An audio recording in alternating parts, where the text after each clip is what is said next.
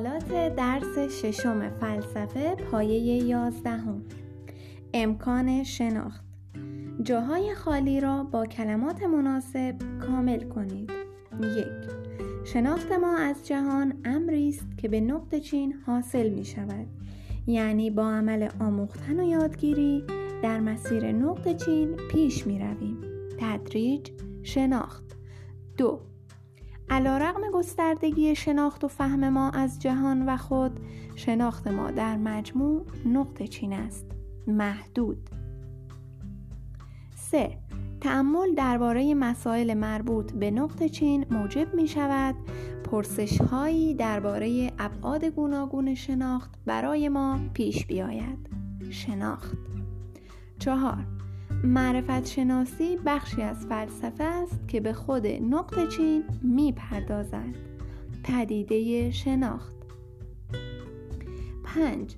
در گذشته برخی از مباحث نقط چین در ضمن مباحث فلسفی طرح می شد اما امروزه به صورت شاخه مستقلی در آمده است.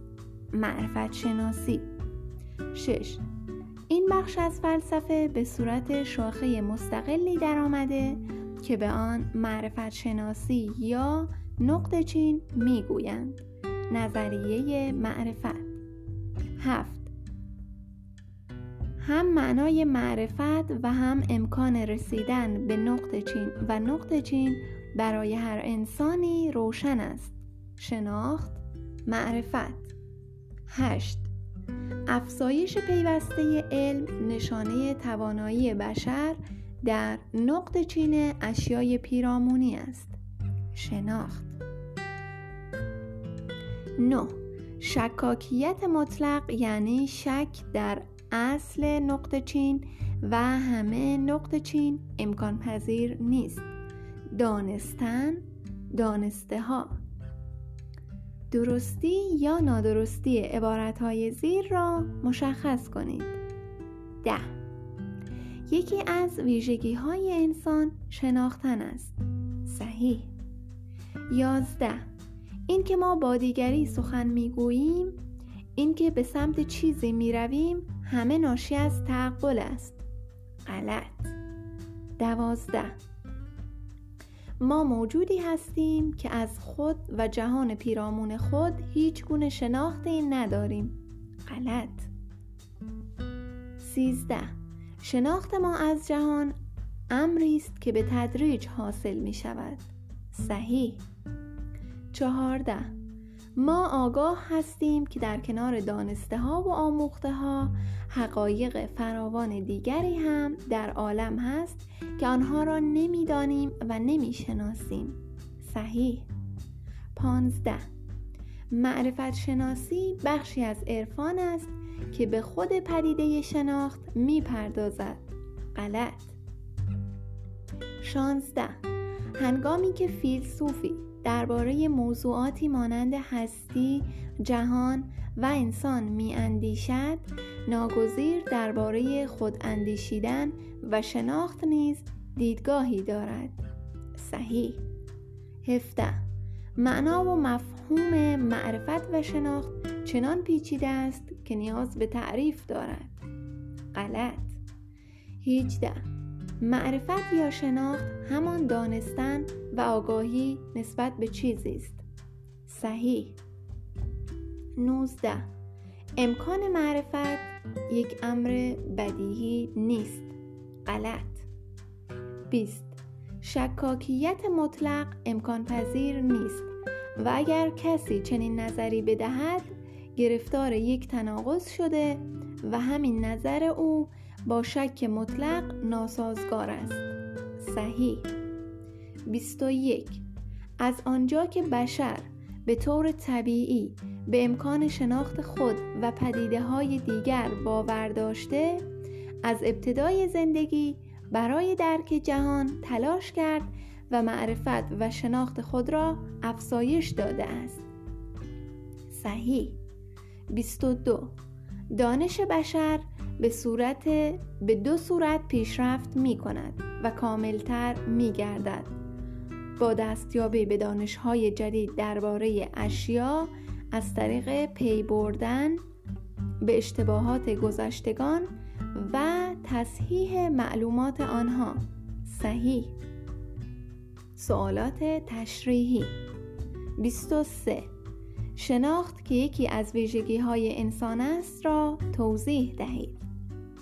ما انسان ها اشیا و پدیده های پیرامون خود را شناسایی می کنیم و از طریق این شناخت با آنها ارتباط برقرار می کنیم و از آنها استفاده می نماییم اشیا و افراد را می بینیم صدای آنها را می شنویم و با حواسمان بسیاری از ویژگی های آنها را حس می کنیم همین که با دیگری سخن می گوییم به سمت چیزی می رویم از چیزی دور می شویم و از خطرها فاصله می گیریم و به سمت چیزی که تمایل داریم می رویم ناشی از دانستن و شناختن است.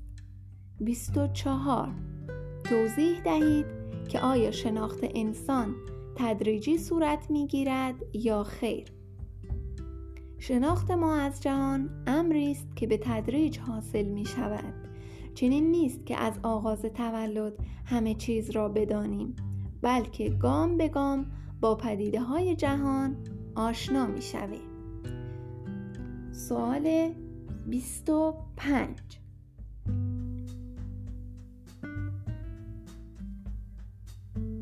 ویژگی های شناخت انسان را بنویسید.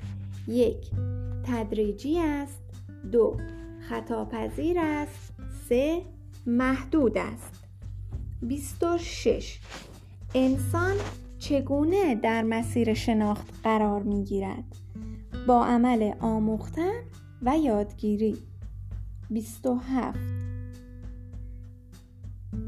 چرا شناخت انسان از جهان و پدیده های آن محدود است؟ توضیح دهید.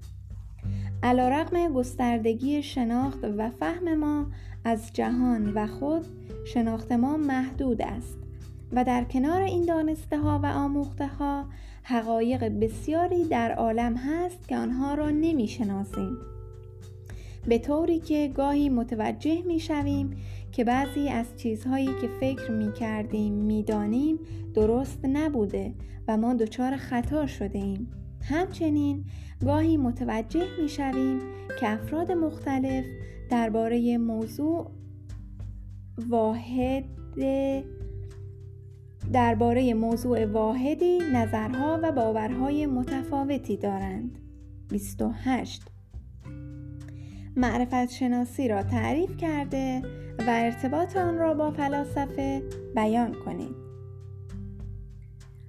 آن بخش از فلسفه که به خود پدیده شناخت می‌پردازد و در صدد است به پرسش هایی درباره ابعاد گوناگون شناخت پاسخ دهد معرفت شناسی است.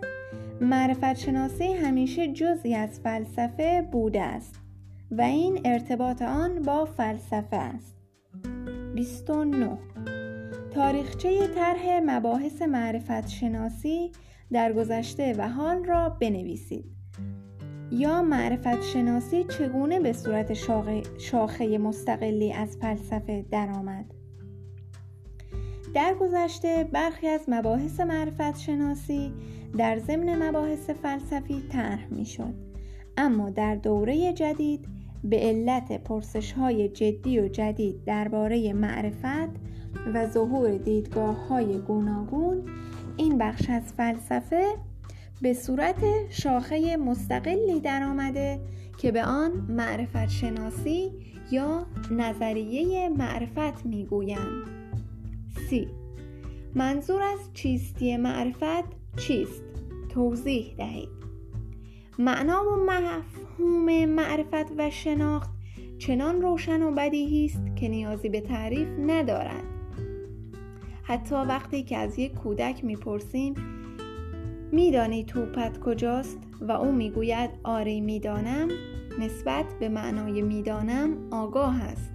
اگر ابهامی هم از جهت کلمه لغت باشد حد اکثر با بیان معادلی ابهام رفع می شود مثلا می گوییم معرفت یا شناخت همان دانستن و آگاهی نسبت به چیزهاست. به عبارت دیگر وقتی کسی می‌گوید توپ آنجاست بدان معناست که او به وجود توپ در آنجا آگاه و عالم است و ما به ازای آگاهی او یک توپ است که در آنجاست سی و یک آیا انسان می تواند جهان و اشیاء پیرامون خود را بشناسد و نسبت به آنها علم پیدا کند؟ توضیح دهید. بله. امکان معرفت یک امر بدیهی است. همین که اکنون این کتاب را گشوده ایم و می‌خوانیم به دلیل وجود هزاران علم و معرفت در ماست. ما وجود خودمان را درک می کنیم وجود افراد و اشیای پیرامون خود را حس می کنیم و کمترین تردیدی نداریم که اشیایی در پیرامون ما هستند بنابراین کسی به طور طبیعی در امکان اصل معرفت شک نمی کند اما به دلیل مسائل پیچیده‌ای که در زندگی انسانها وجود دارد گاهی, گاهی این امر بدیهی نیز چه در گذشته و چه در زمان حاضر انکار شده است سی و دو آیا شکاکیت مطلق در شناخت امکان پذیر است؟ چرا؟ خیر زیرا شک در اصل دانستن و همه دانسته ها امکان پذیر نیست. و اگر کسی چنین نظری بدهد گرفتار یک تناقض شده و همین نظر او با شک مطلق ناسازگار است. سی و سه. دانش بشر به چند صورت پیشرفت می کند و کاملتر می گردد یک با دستیابی به دانشهای جدید درباره اشیا. دو از طریق پی بردن به اشتباهات گذشتگان و تصحیح معلومات آنها.